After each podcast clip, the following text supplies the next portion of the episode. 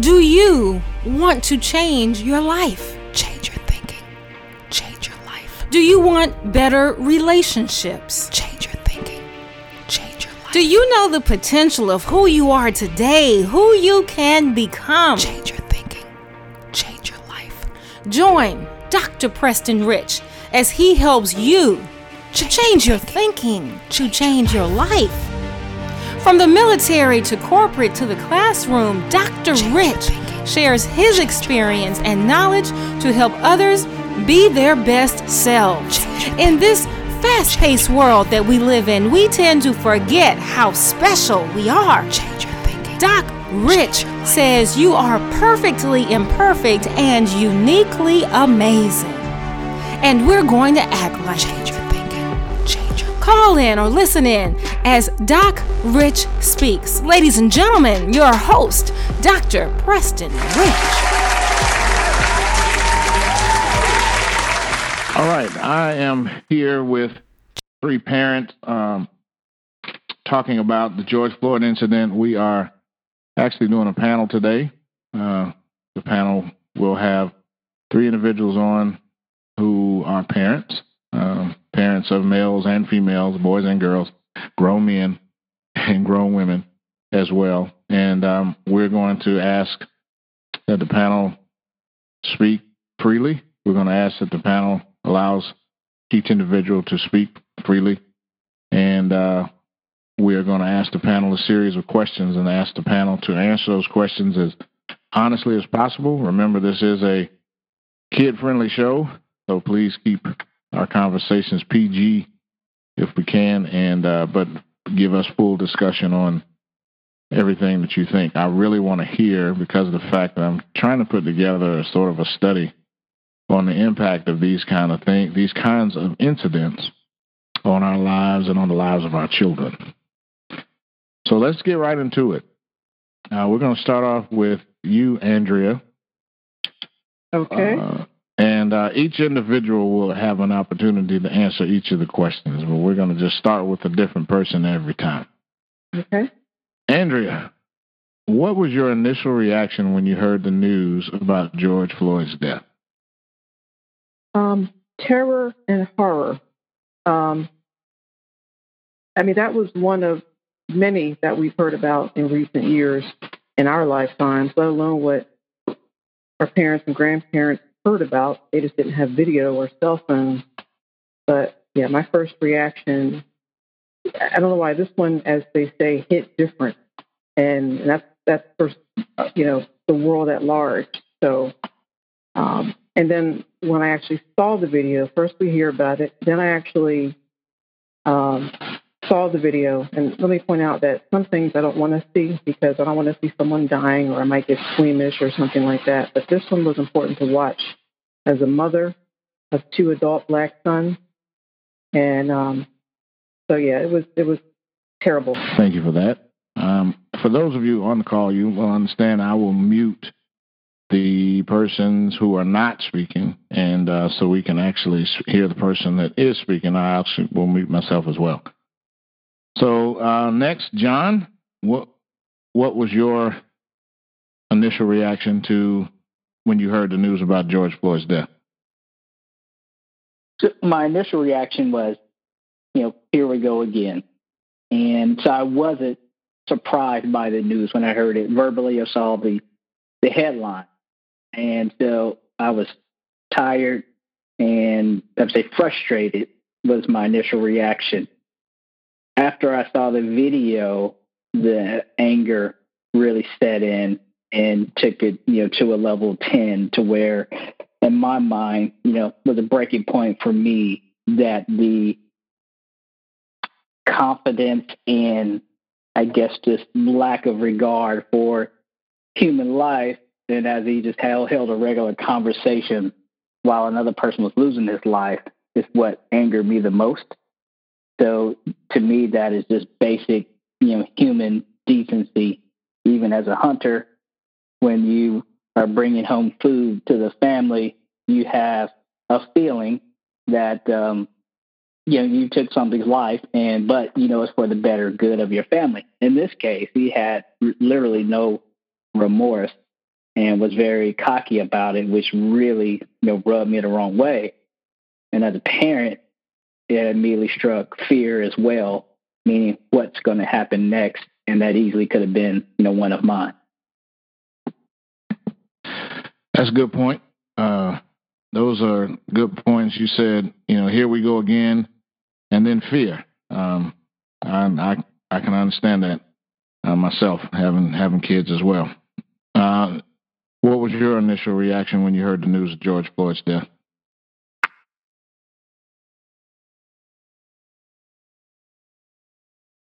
We lose her? Uh, that's what you. Nope, you, I, I didn't. I didn't hear who you were talking to. You talking to? Oh, I'm sorry. yes, ma'am. You, Jennifer. At home. Sorry about that. Uh, I was probably in a fog of um, my own anger, listening to some similar responses. Um, for me, I think um, watching someone be hunted, and I think uh, John uh, said it perfectly. It is, it was a hunting, and but what I disagree with, I think the hunter, meaning the officers with an S plural, I believe that they did perceive a greater good in what they were doing. That is why it was so easy for them to do. Um, I don't believe that it was just another day in the office. I believe this was the, you know, brazenness of a man who was on a mission. Um, the force did not fit the, the alleged crime. Um, we see that all too often. Um, it's absolutely unbelievable uh, that we all watch someone die. However, it's not the first time. And, and that's what I think bothered me so is that in order to survive as a black woman, I have to compartmentalize the fact that my people are being hunted and killed in broad daylight in the street. I have to com- compartmentalize that because I have to work with people of that are Caucasian, people that are not like me. And if I bring that rage and that anger with me everywhere I go, it will be unproductive for African Americans. It will be unproductive for business. It will be unproductive for the human race. Um, so when I saw it, it pulled me out of that compartment and brought me into that room that carries all of those people, the Tamir Rices, the Sandra Blands, and everyone. And I stood on, on that room with now a new person uh, George Floyd and thought this room continues to be consumed by people that didn't deserve to be there. And it made me angry. It made me look at my child two and three times to go, it's hard to, tell you what to do because you could literally be doing nothing wrong. And it could be the mission of the hunter that he was just, he or she was just resigned to kill on that day. And that's hard. That's hard for me to put myself out there. It's hard for me to allow my child, now an adult, to go out there because I'm at a loss for the instruction. I'm an instruction person. I'm at a loss for how how we respond to murderers on the street that are hunting people like us. So that was my initial reaction. Great, thank you. I appreciate that. I see all three of you have had similar reactions. Um, my reaction itself was pretty much a combination of all three of you saying, hey, this is what's going on. Since I have a younger son, a nine year old, uh, much like John, I have a nine year old that I have to explain to. And the first thing that he asked me was, Dad, did the men get arrested? And it was, uh, I could, at the time that I was telling him, uh, I had to tell him, no, we're not getting arrested. And the thing that he came back with me after I told him about all the things that were going on was he said, Dad, this seems like it's going back to slavery days. And I, I, I sat there like, wow, it's a nine year old. And if he can get it, how come others can't get it? So thanks for all the feedback on that question. We're going to go to question two, and we're going to start this one off with John. Um, and John, if you wouldn't mind, let us know about you know, how many children you have and, you know, the ages or what have you. So we can get a better perspective of where you're coming from. Uh, the question is, as a parent, what is your biggest fear as it pertains to their interactions with police officials? So I have um, four kids. Uh, daughter's the oldest, 25, son that's 23, and then a 10 year old and seven year old boys. So the conversations are you know very different, but are equally as important. So my greatest fear with my oldest is that you know I'll get that call you know one day, or he will be profiled, which has happened you know several times in, in the past. So he's been driving my car and has been stopped and never given a ticket. And essentially, they just wanted to ask him how is he driving, you know, a nice car. And so that conversation is really about what I call it don't have court on the street. And that means, you know, don't try to justify your actions or debate with the officers or anything that'll give that may cause the situation to escalate. If they've decided to arrest you, they're going to arrest you. And then that's where you make the call and we let the lawyers in the system do what it's supposed to do. And of course, you know, we will make sure everyone is abiding by the law. With the younger ones is very different where it's more of just an understanding. They're trying to grasp how can a person be so mean in their words.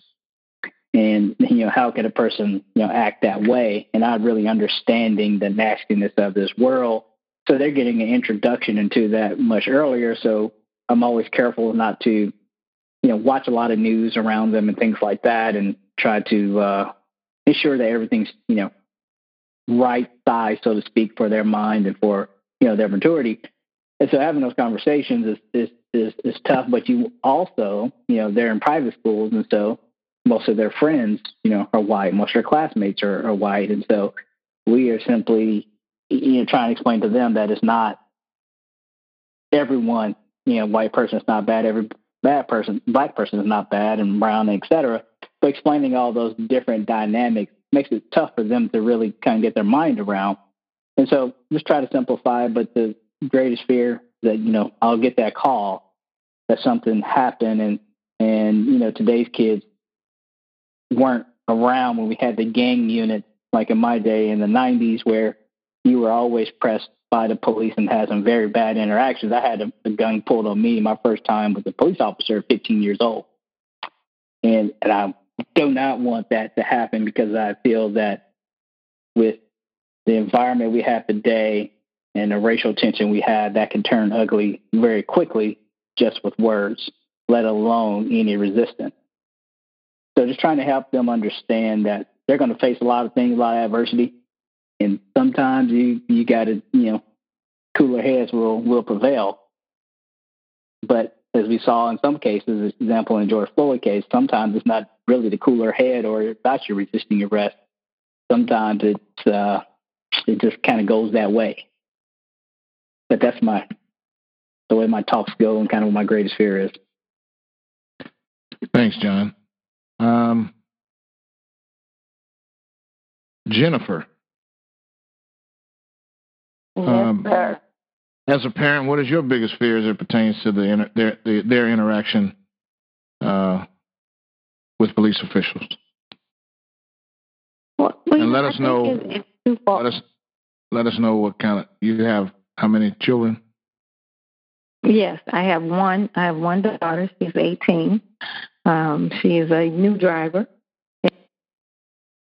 Got not a ton of experience on the road. Period. Um, she just actually was driving and had a police officer follow her um, for quite some time, and she couldn't figure out why. And of course, made her nervous with all these things happening.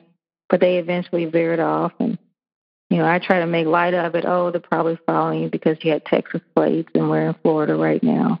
But the reality is, I don't know. And I don't know what would have happened had they stopped her. Um, my biggest fear is it is twofold. It is the unpredictability of the officer and what their their rationale is.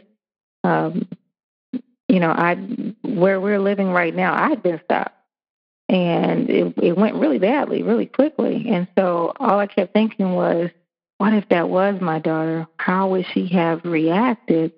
You know, you give your child a set of instructions. I call it the talk. I actually did a did a track that I released to tell parents to have the talk with their children about what your procedures are to keep your child safe. And they may not be universal for everyone, but you need to have the talk that makes sense for your child. My fear is that that talk, with all in all of its glory, may feel a little different if there is, to John's point, a gun pointed at you. You feel your life is in jeopardy. Um, so my fear is that the good procedures that I've taught her, if this happens, you do this. If this happens, you do that. That that those may go out the window. So that means that she's less protected.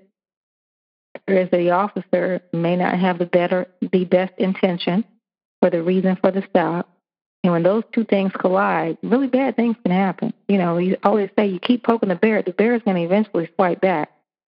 And I think a lot of times when you provoke a person, um, then they react. And then at that point, the officer claims that they're trying to control the reaction when in fact, the you know he was he or she the officer may have been the aggressor to the circumstance. So that's really my fear is that all sides will abandon their policies and procedures that keep each person safe. And if they all do it at the same time, I think we have the potential for a bad outcome. That's good input. Thank you. Thank you. Andrea, uh, let us know um, your children's ages, how many children you have, and uh, let us know as a parent what your biggest fear is as it pertains to your children and their interaction with police officials. Sure. Um, so I have three adult children. My oldest is a girl, she's 28, and my sons are 26 and 23.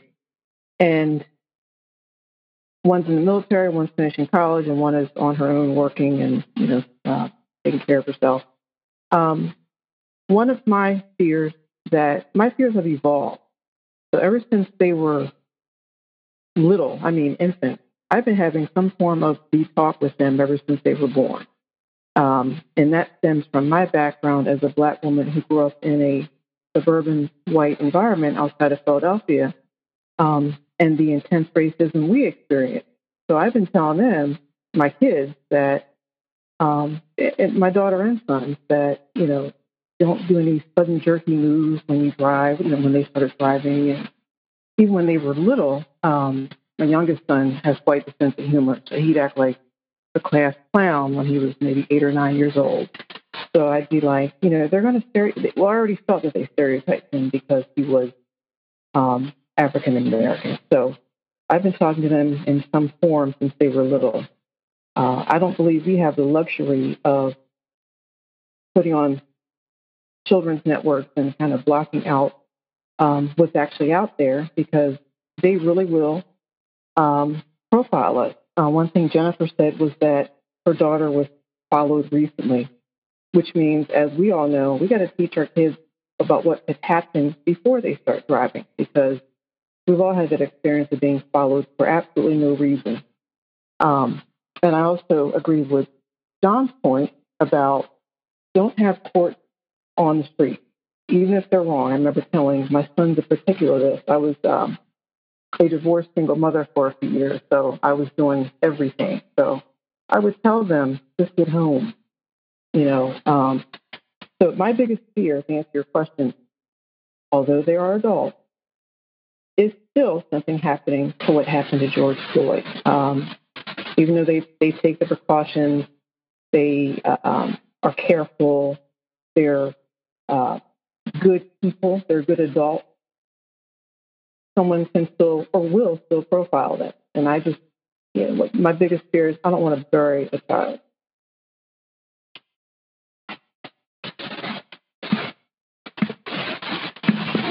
That's interesting. I um, as I was listening to all three of you, I wanted to actually. I think Andrea did it first. Well, actually, all three of you have done it. So what I'm going to do, I think it'll be a bit more engaging if I were to uh, have all three of you chime in with one another, uh, because John talked about don't have court on the street, and Andrea referenced that. Same thing with Jennifer. So I'm going to throw this out there and ask all of you. I'm, going to unmute everybody. I'm going to ask all of you this question, and you guys uh, chime in as you will. Uh, just try not to step over each other. But I want to ask this these two questions. One, do you believe that systemic racism exists in the United States? And before you say, oh, that's a dumb question, uh, can you provide an example of when you were affected by said racism, systemic racism in the United States? Uh, we'll start off with John this time. Hmm. So, good question. Um, yeah, I absolutely believe that it um, that it exists, right, and has. You know, sometimes it's almost as if we we've lived it every day to where I'm not gonna say we become numb to it, but it's almost an expected behavior.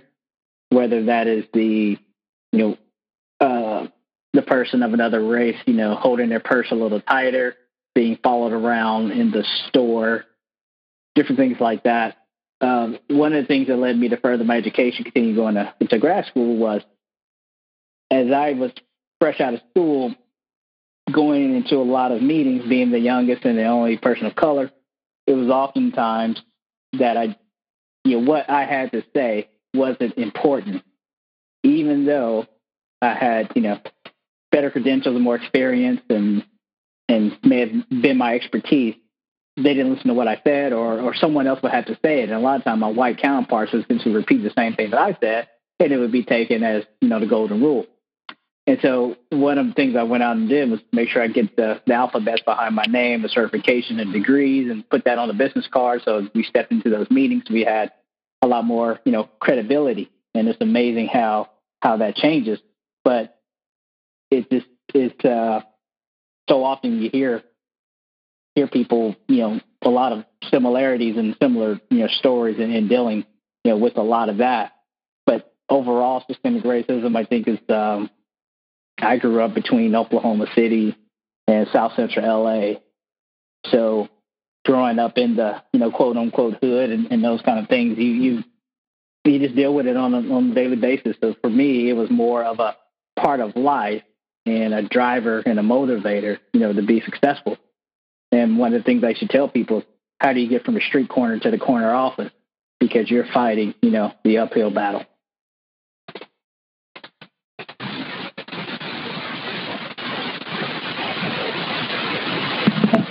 Okay, Andrea? Anybody? Jennifer? Someone? Okay, uh, I'll go. go ahead, Andrea. I know, I'm sorry, Jennifer. I think Jennifer said she has a delay. Um, no, no. System, systemic racism, um, to me, is the key word. Now, all three of us, well, well, all four of us could really say, how much time do you got Dr. Rich because we could talk for hours about that. But um, it it goes from you know one experience in particular that I referenced earlier is um, if my son, who's now grown and doing very well, but when he's eight or nine years old, running around the classroom, just you know talking to girls and stuff, and being told that he has a problem or he might have ADHD, like, no, he just needs me to come down there and scare him a bit, um, which I did. And finding out that other parents from the same school, um, where I raised my kids, other parents of color, would say, you know what, we talk. You know, they say, this is it about my son too. What is that? So systemic racism, in that example, one thing that we see now is um, like the school to prison pipeline that so many people want us to fall into. Um, and it starts with kind of classifying a child who, you know, just needs you to say, if you don't sit down in that classroom, you know, we're going to do something with your hind parts later on, you know. But it's, you know, people classifying your child when other someone else who's a different color, they might say he's artistic or he's creative. So um, identifying the processes in the systems in our country um, and this country was built on systems that are full of racism. So um, that's the nearest example I can think of in terms of coming to uh, raising kids and how kids are treated, kids of color are treated in American schools right now. Okay. Thank you, Andrea. And and then I'll just I'll just jump right in. Um, you know, I, I can go back to myself as a child when I first started to become aware of what the 60s were like in protest, and I was just consuming like a sponge just that whole time period. And I asked my parents, like, how did you survive this? Like, it just seemed, it seemed for me as a child such a world away from where we were at that moment. Remember, I was looking at it through a child's lens. And my mother said it's just the way it was. Because I said, I can't imagine white only bathrooms and white only fountains and segregated schools and look on TV and people getting hosed down if you had a television in your home. You know, I couldn't imagine those things.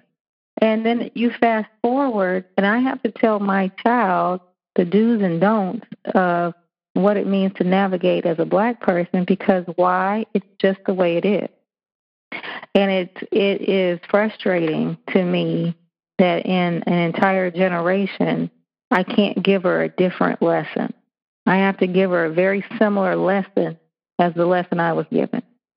And it's almost as if we have this generational um, inheritance that we, this burden we've been carrying what, for slavery. We, we carry it. You know, we, we carry that. How do you navigate in the waters to survive? We inherited that. And we continue to pass that on to our children because society is not changing. It may look different, it may sound different, but it is not changing. We're still watching black people get hunted. We're still watching lynchings. We're still seeing it. We may give it a different definition, but it's the same thing happening. Um, you know, so for me, you can go from teachers changing grades and playing, you know, ignorant. They didn't realize that the grade got put in as a C versus what it should have been as an A. Um, that happened to me when I was in the second grade. You know, you know, what what would a wow. Caucasian teacher benefit from giving a little black student putting writing handwriting a C into the grade book because there were no digital grade books then. So handwriting a C into the grade book. What do they gain? What do they stand to benefit from that? and I was consistently an A student, not to brag, but I was. So that even if you went to write a C, you should have gone, this isn't correct. It's not, I mean, we're talking a, a small private Catholic school. It's not like you had so many kids that she couldn't keep up. She was charged with 25 kids. So, you know, but I will, t- but there's lessons that you learn in that because when it was uncovered, I had a man named Carl Tebow, my father, who went on to that campus, and you best believe no grades were ever incorrect again. And so, what I learned from that was, to John's point, you have to be the voice. You can't, even if you try and they try to ignore you, you you, you have to walk into the room and not allow yourself to be ignored. And sometimes that means by your voice, by your confidence, and by the letters after your name. But these are the lessons I learned from the injustices that you know that have uh, been appropriated against me, and I've had to do the same thing for my daughter when there were some things that just were not right, and you know, and you just go, why is this happening? And it is the only thing I can come up with, and I love to come up with other excuses other than race. I would prefer for us to be beyond a race issue but I can't get past it because every other rational reason why, you know, problems have occurred, whether it's communication, conflict in the workplace, in education, I eliminate all of the other possible scenarios and I come to the final one, which is perhaps they don't like my skin color. And I can't change that, but I can continue forward and hold my head up high but I know that I can't change an individual person's perception. And I'm sure you're going to get to this, but the systemic problems we have, the root word in that is system, which means we have to be a part of the system. in order to see a change happen. We can't just keep standing on the sidelines asking the system to change itself because it's already proven to us it won't change. So we have to participate in the system so that there is systemic change that we see. So I'll be quiet for now. right. I, I, I like that. I like uh, I like that. You have to actually be present in the system in order to actually um, make change. Got to be there. Uh, that's interesting, John. What you said about uh, secondary, uh, post-secondary education and graduate education is it's a shame. You know, if, they, if it's, it seems to me, if it's not one thing to disqualify you, it's another. One day it's your age, the next day it's your education, the next day they don't want to say they want to use anything they can to avoid saying we just don't like you because you're black. You know, and and there's so many other things when I tell young young cats when they try to go get jobs, I say, don't give them any reason to disqualify you. Make sure that the only reason that they have to disqualify you is not a reason like you showed up to the interview late, you didn't turn your paperwork in on time, you don't have the same education. You know, it's like my father used to tell me, you have to try three times as hard and this is a, it's a shame that we have to tell our children that you need to try three times as hard as the as your white counterpart in order to qualify, not necessarily get it, just to get a seat at the table. So it's interesting, John, your philosophy of well, I'm going to go and get my education so that I can get you know at least a seat on the table. And this is actually spun into something that I want to ask the two ladies on the phone on the call when when when I heard John say that they dis, discounted him because of his, it could have been his age, could have been his education before he got his education. What about what is it like a day in the life as a black female in corporate America being discounted? Do you have any specific instances where I don't even want to say glass ceiling, but just downright racism based on the fact of racist, racism slash sexism or sexism exacerbated by racism, or, or do you have any examples of that? Uh, Jennifer and Andrea. Andrea, you can go. Okay. Um, yes, certainly. Like um, several years ago, uh, I was a rising star at a very large financial financial institution in Delaware, um, company that is no longer in existence, but it was bought by another bank. But I was like in this, I was young. I was in this man- managerial program, and I was being mentored by the three top women in the company, like mentored, and one I worked for when I started. Um, but yet I'd go to meetings with my team. Um, I'd have an idea sometimes that idea was collaborated on with a woman I was mentoring who was, you know, vice chair person at that institution. And when I say the idea that my, let's say, vice chairperson said, Andrea, that's a good idea. I like that. You should, you know, do that. They discount me, like what John said.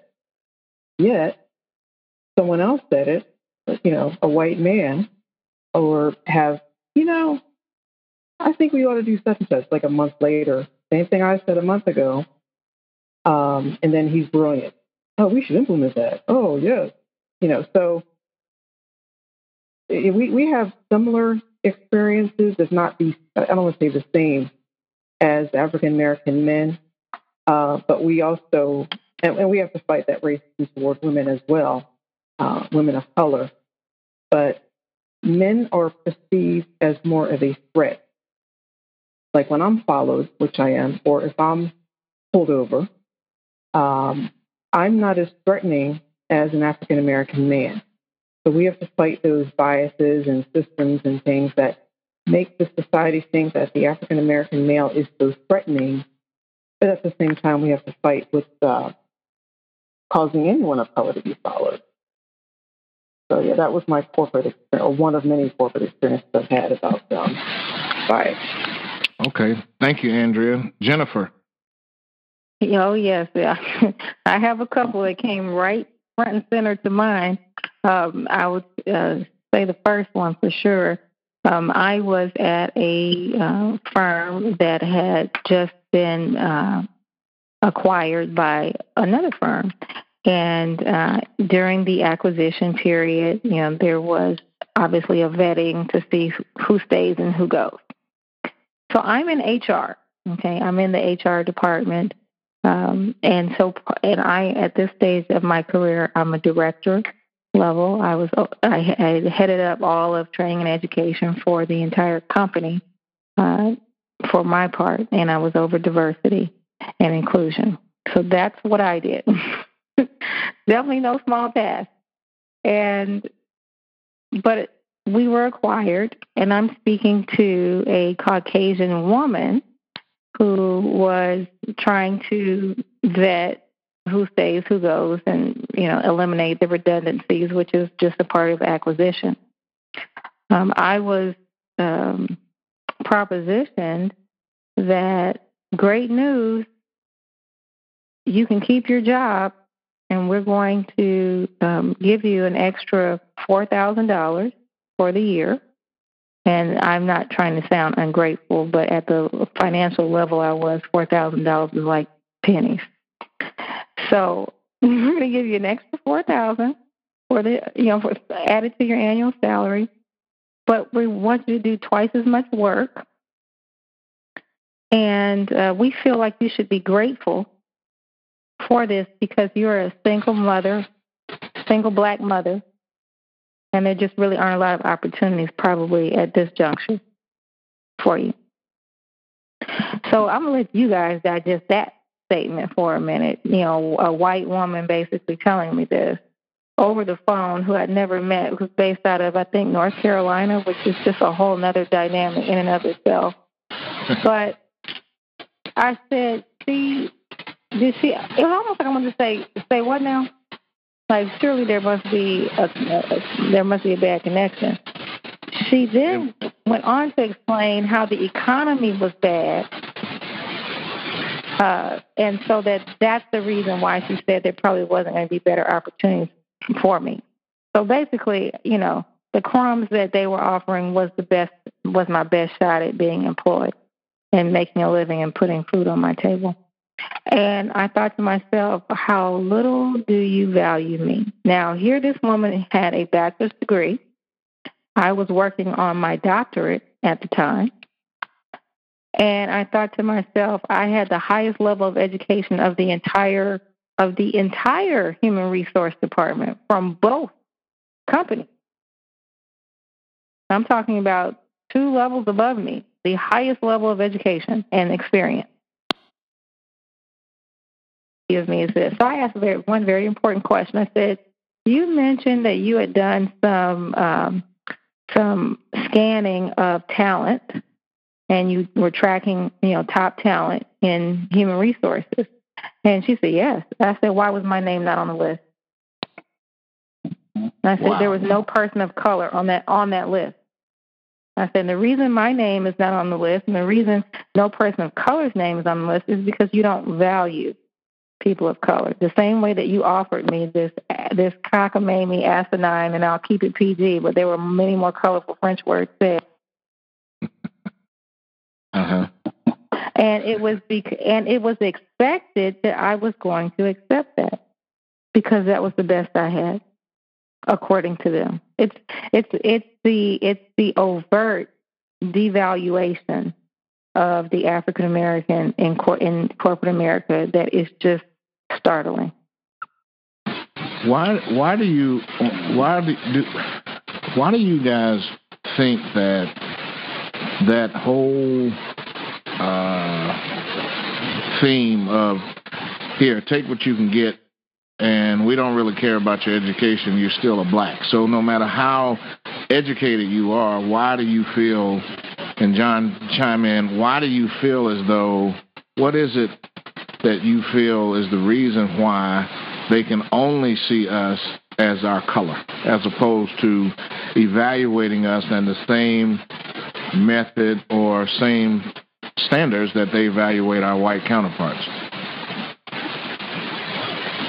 Hmm. Well, I, I, I think it's a it's a couple of things. Uh, you know, once you were saying earlier, you know, about uh, you know black men, especially you know being a threat. So I, I think that's definitely a large part of it, and it's one of those things where when we when we talk about you know systemic, the, the thing for me that really sticks out is this generational. So this passed down from generation to generation. They have their understanding and and from their parents and grandparents about black people, you know, being inferior, and so that naturally, even though they may not have an active, you know, bias per se or be racist, is is is almost innate or kind of given to them in younger, is imprinted upon them so that shapes their perception. We're all, you know, a combination of our experiences that shapes our perception, and that's I think that's you know part of it. But definitely, it is a a a threat, and um, much like when you compare that to coaching, whether that be the NFL or NBA, you see you know very few. Even though we we know people of color have the coaching talent, definitely the athletic ability, but it's uh, something in them. I think that's given at a young age that's uh, you know that's passed down. But before I stop here, I wanted to pass on one where I was actually, uh, I guess you could call it reverse discrimination from a male female perspective. So back at the you know the beverage company we worked at, um, I was awarded a promotion, and I was forwarded an email by mistake by an executive, and down in the dialogue that he forgot to delete it mentioned that we cannot give John that position now because it'll hurt our women in leadership numbers. So we have to wait till after the first of the year. So that was about October. So they drug it on and went through this long process of waiting for approval. When by that email, they had their mind made up a long time before to give me the promotion, but they didn't want to hurt their you know diversity numbers. And of course, over the holiday break in January 1st, they announced a big reorg, and you know the organization was not going to make any changes at the time, and that became you know my curtain call to leave the organization. So I've I've seen it from from both ways, and um, you know it it kind of begs the whole conversation around you know reverse discrimination, discrimination. How do you you know strike a balance while keeping the playing field level? Because in my mind, the way I explained it best in the class some years ago, when some of my white students were saying that basically, you know, everybody has the same opportunity, and I said, "Have you ever showed up to a track meet, you know, with a broken leg?" And everybody laughed. I said, "Essentially, that's what it is." And to make a long story short, I went through some of the things that people face, you know, as minorities, and it really opened up their eyes to see that it's not, you know, a level playing field. And if you're faced with a decision as a 15 year old that you have to help mom provide for, you know, uh, the family, or you have to, you know, cook and take care of your younger siblings because she's working two jobs and et cetera, then, you know, those are realities that you don't have a choice around versus they're sitting around in suburbia and never had to think about that before. So that was an eye opening experience for them. And that whole class just about business management changed their their whole perspective. And if I can jump in just really quickly on on this point, um, so John, you so once you realized what was happening, you decided it was time to leave, right? And you moved on to a different opportunity. But that's that's that's where we hurt ourselves in the long run and not saying you weren't correct to leave because you've got to be able to thrive wherever you are. That becomes you being the best example for everyone else where when you're in a place where you're able to thrive. But you look up this is from an hr perspective you look up and you've got people of color who are talented talented talented. But some of the traditional markers that we use to look at you know are they going to be a long term employee our resumes look different our mm-hmm. as talented as we are, our resumes look different because we're not going to stick. We are so talented. We're not going to stick around for someone to decide when we can move up. When we know we're talented too, we just move on. But then, it, what it does, we don't have this, you know, gold gold watch experience with a company and making a lifelong impact with the company because that's just not how it that's just not how it's going to work for very talented African American people. Because eventually we're going to hit that wall and we're not going to stick around and fight for it. And I don't necessarily think we should, mm-hmm. but it right. hurts how we look on paper. Right. You know what I mean? It hurts. I remember someone looked at me and they looked at my resume and they're like, well, I'm like, you know, honestly, once you've mastered your role, you mastered it. You don't need to be in it for 15 more years master at your role. Mm-hmm. You could be in it for two or three and have a lot on that role. So why wouldn't you want an employee that has 15 years worth of mastering in three to five different places that can bring that level of experience and expertise? Whereas one person who had 15 years but never had any other experiences. It's a shift. But again, right. and this is a different conversation for a different day, but talent's not just based on talent. Talent management and talent recruitment is not just based on talent. And and that's right. where we collide. Right. We expect our talent to get us there. That's why we tell our kids you have to be stronger, better, faster, smarter.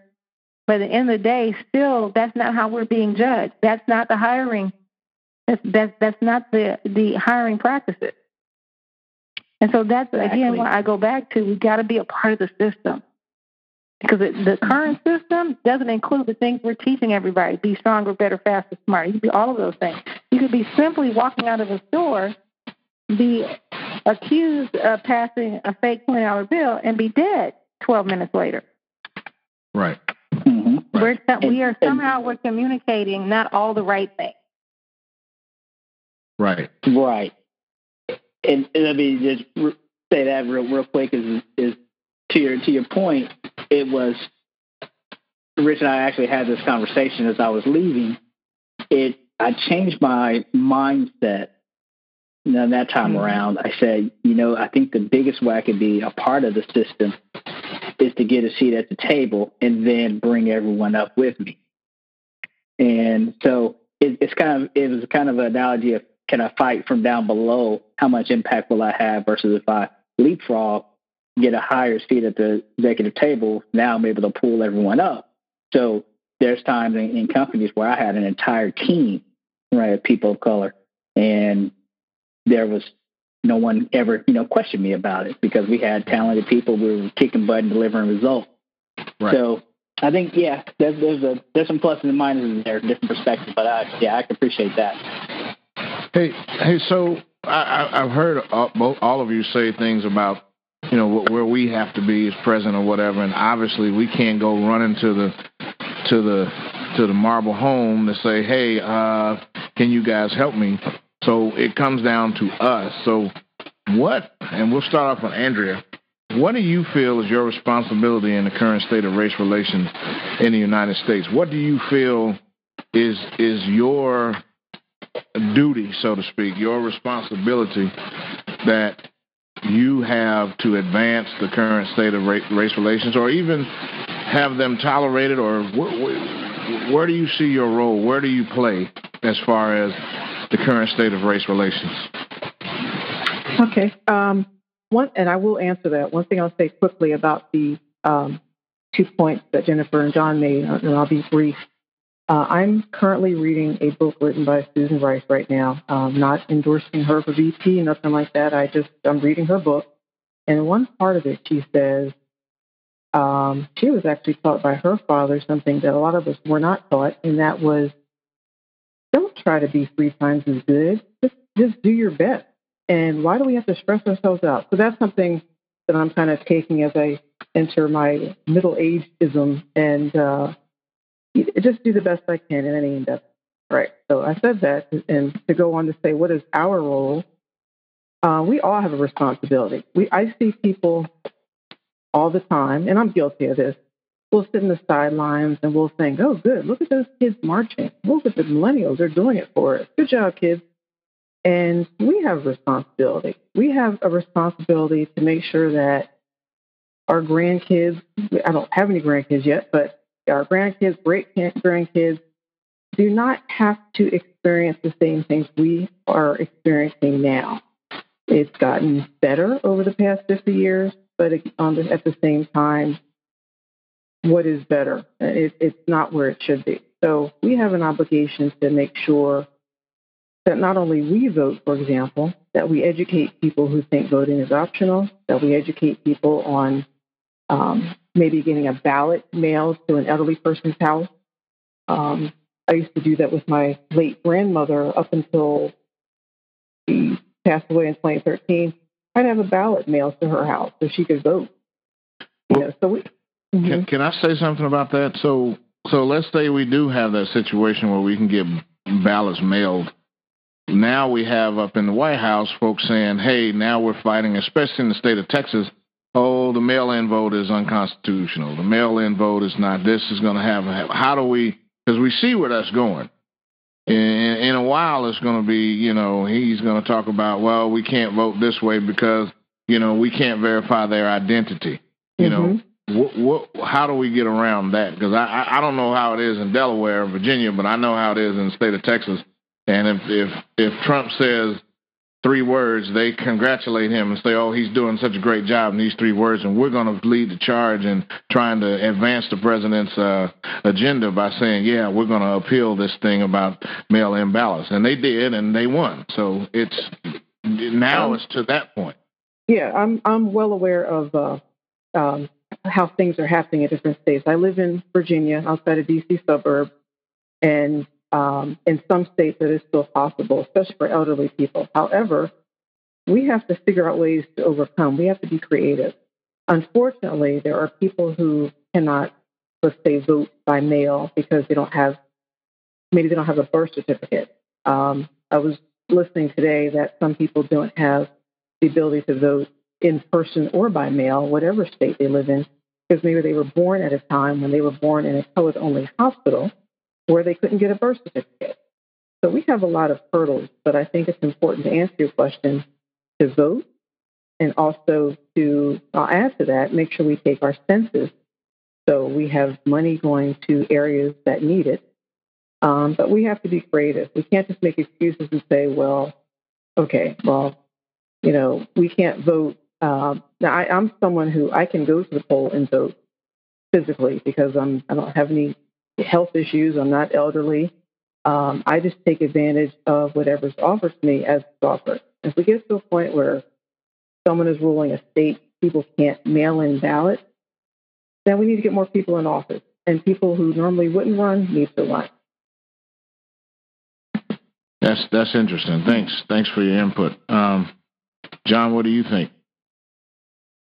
What is your responsibility? On, on, on the current state of race relations in the United States. What's your responsibility? What is your active role that you feel that you should play in uh, in the current state of race relations in the U.S.? So I, I believe that it, it it's a duty, it's an honor, it's a requirement for us all to be, you know, involved, and we all play our role. But just like any sports team, you know, everybody has a role, you know, to play. And um, thinking of the you know the old utilitarian theory of you know what's the, what can your action do to have the greatest amount of, of greatest amount of good for the greatest number of people? And for me that that comes through coaching. So coaching i have a you know a very diverse team. Everybody's trying to achieve a goal. So it becomes mentoring. So mentoring these guys year around week in week out. And some of those simple things, the lessons come, you know, through, through sports analogies and sports performance. For example, you know, I always say no N word, you know, on the field. And even though, you know, our young people love it and they use it freely, and, uh, but I got a diverse audience and I want them to stop using it anyway. So those are some of the simple things that we do. But just like any, any other, you know, great coach that you hear, it's, you know, spend a lot of hours on the phone talking to them, you know, mentoring and helping them get jobs, you know, telling them to clean up their, you know, uh, social media profile and the things that they post because employers do look at that. So when it comes to race relations, I believe it's more about grassroots effort and it's almost each one teach one. So versus being, for example, I was part of the big brother, big sister program, I may have one, you know, little brother, little sister versus here I'm able to impact and, and affect, you know, many more and be able to have a long, long lasting relationship. because one thing about mentoring, especially with people from um, you know disadvantaged backgrounds, is that you have to build that trust and that relationship. A lot of times, these programs like to drop in, rah rah rah, make a change, and it's kind of like duck religion, and people go back to doing their same old thing. So, how do you build that relationship and start to really affect change? So, when I see the guys maturing and having families and all those things, those are the life lessons that they learn. And for me, how we combat racism is instilling the right, you know, principles and values and work ethic in our young people that may not have gotten it as they grow growing growing up. And to me, that's going to be a lot bigger impact. But I still support everyone that's running for city council, going to the meetings, getting involved in politics. We need everybody to play, you know, various roles. Okay, Jennifer, what you got? What do you think is your responsibility? Right, so, well, oh, I got it. what is your responsibility day, in the current I, state of race relations? Yes, every single day, that means I have to show up. Every single day, I have to be seen. I need to be heard. I need to be counted. And what that specifically means is not me being a noisemaker or a distraction, but I have to be the shining example, the leader that helps to usher others of color, others that look just like me, in the door as well. And so when my daughter and I were watching the protest, I said to myself, because you know, you don't know how your child's going to react to seeing protest. And I thought to myself, is she going to want to be out there? And if there's a fear, right? I'm watching some of a lot of people's kids getting hit with rubber bullets. And I'm going, does my daughter want to get out there? And what do I say if she does? How do I tell her no? Because a young Jennifer would have wanted to go out there too. Um, but what I had to counsel her on is no matter what you decide to do, you need to respond at your maximal level of impact. So what does that mean? So that means I look, I'm I'm educated. I have a large audience. I have people that listen to me, leaders. So it it means I could be on the streets and be one of many, and I could do that. But I could additionally be on the phone, be in the faces of CEOs, and be writing articles, putting out published pieces of work that become true artifacts and evidence of a better African American than what you believe you know, than what society wants to say that, that there is. And so there are multiple ways to attack the misnomers of what an African American person is. And it's important, though, every single day that you figure out how you're going to do that and you be purposeful about it. So that's why I say LinkedIn, man, people are missing the boat on LinkedIn and just being able to get their intelligence, their brand, their own brand of intelligence out every single day. Social media, you have an opportunity to get your intelligence out in the atmosphere every single day, which can spark physical conversations, which should. We're missing the boat. We have technology, Google Meet, we have Zoom, we have all these different products. If we could host things, we're doing this fantastic thing with you, Dr. Rich, which is perfect, right? It gives people a chance to hear different voices, all in the same bucket African American beauty and intelligence. And we don't always get a chance to hear that.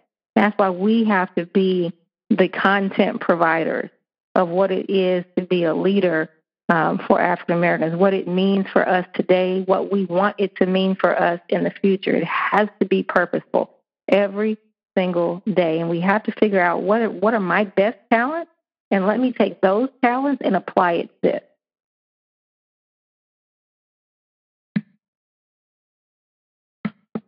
Okay, that's that sounds actually awesome. So we are here at uh, exactly an hour, and we haven't even gotten through three of our other questions. So what I want to do is I want to ask one last question, uh, and uh, if I want want to, I mean, I want to get you guys. You guys are a great panel. Uh, I want to get you back on uh, for some other uh, for some other things, actually, to answer the rest of the questions.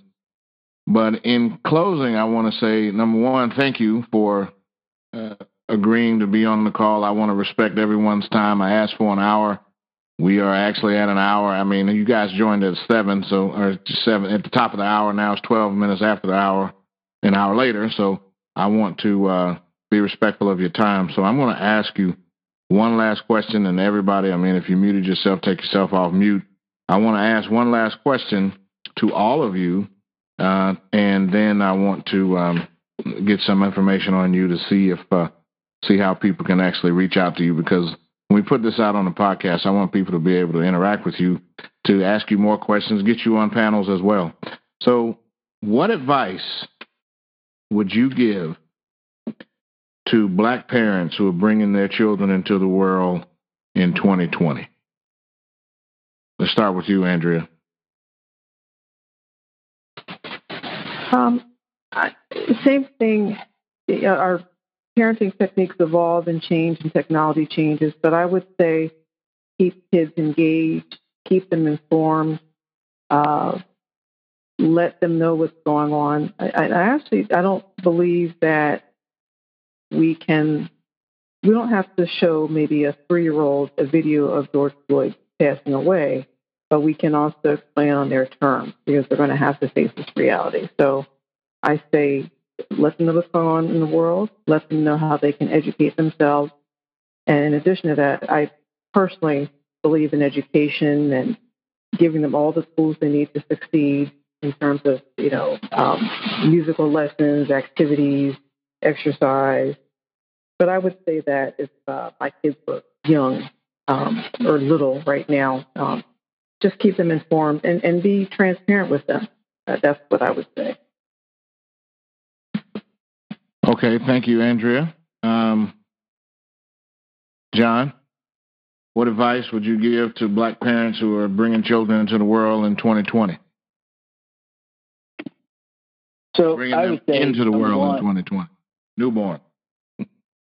Mm-hmm.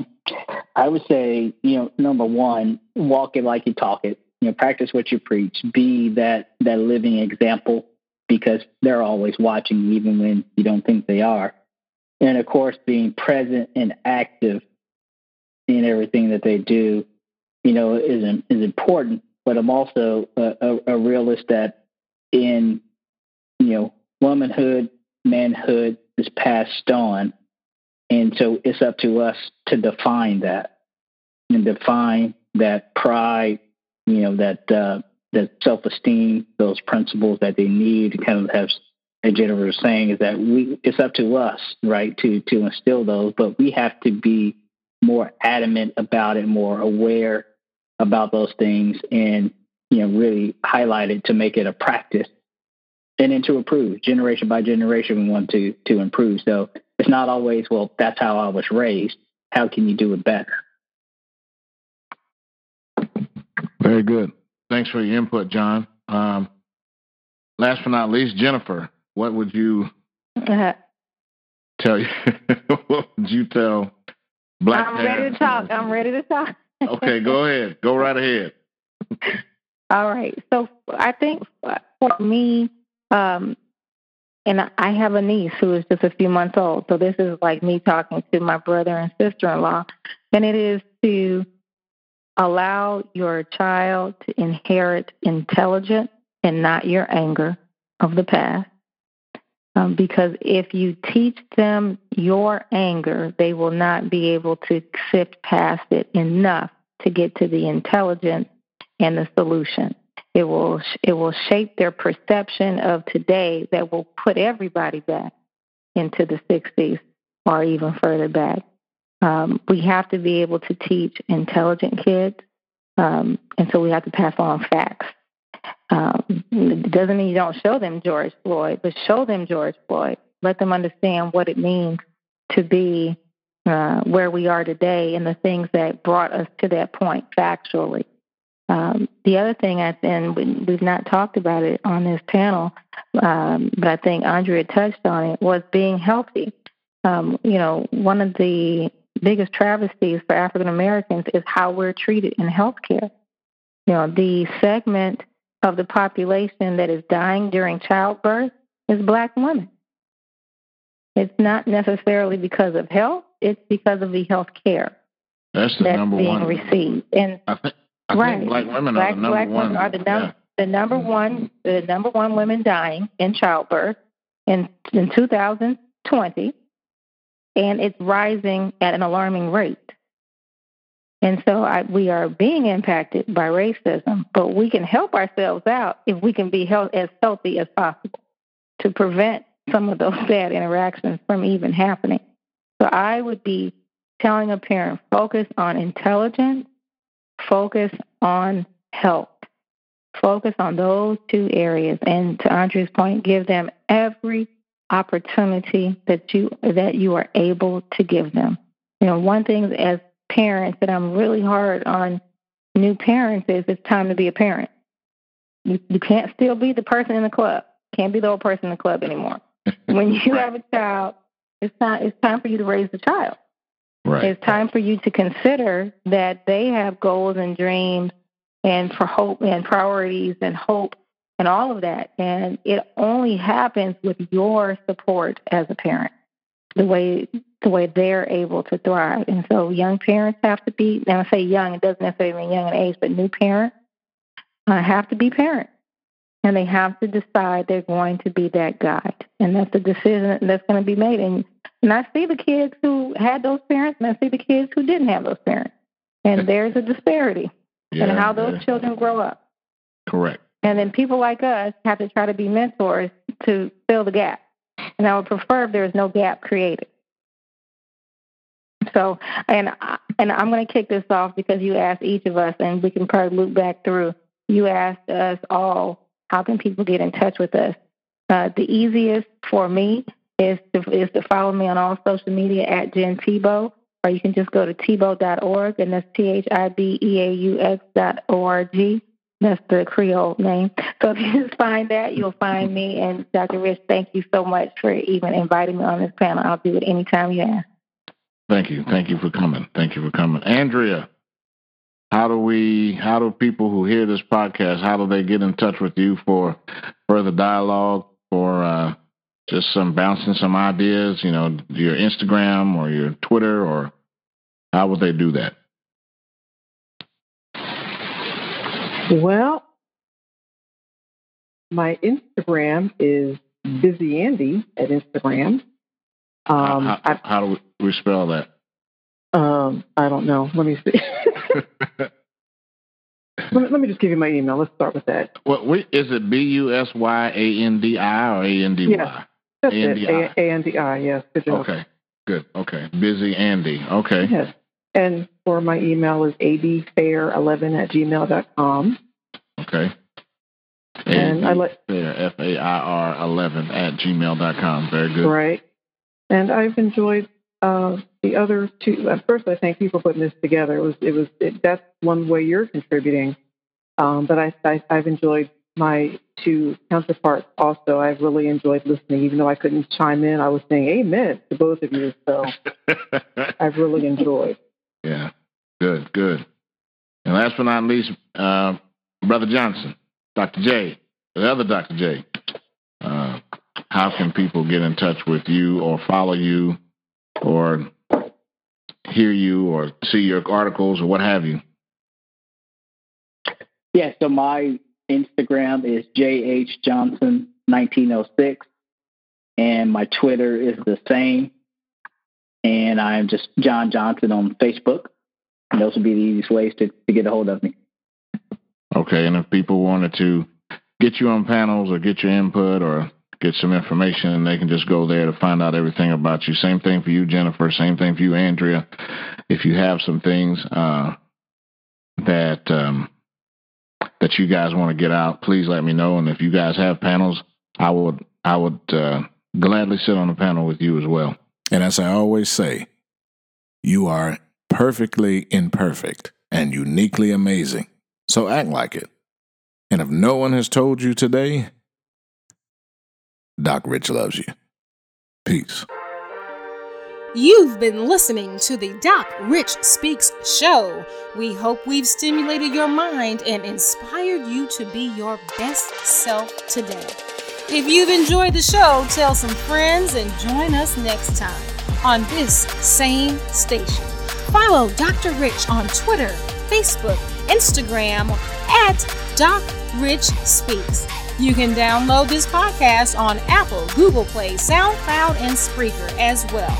In the meantime and in between time, remember you are perfectly imperfect and uniquely amazing.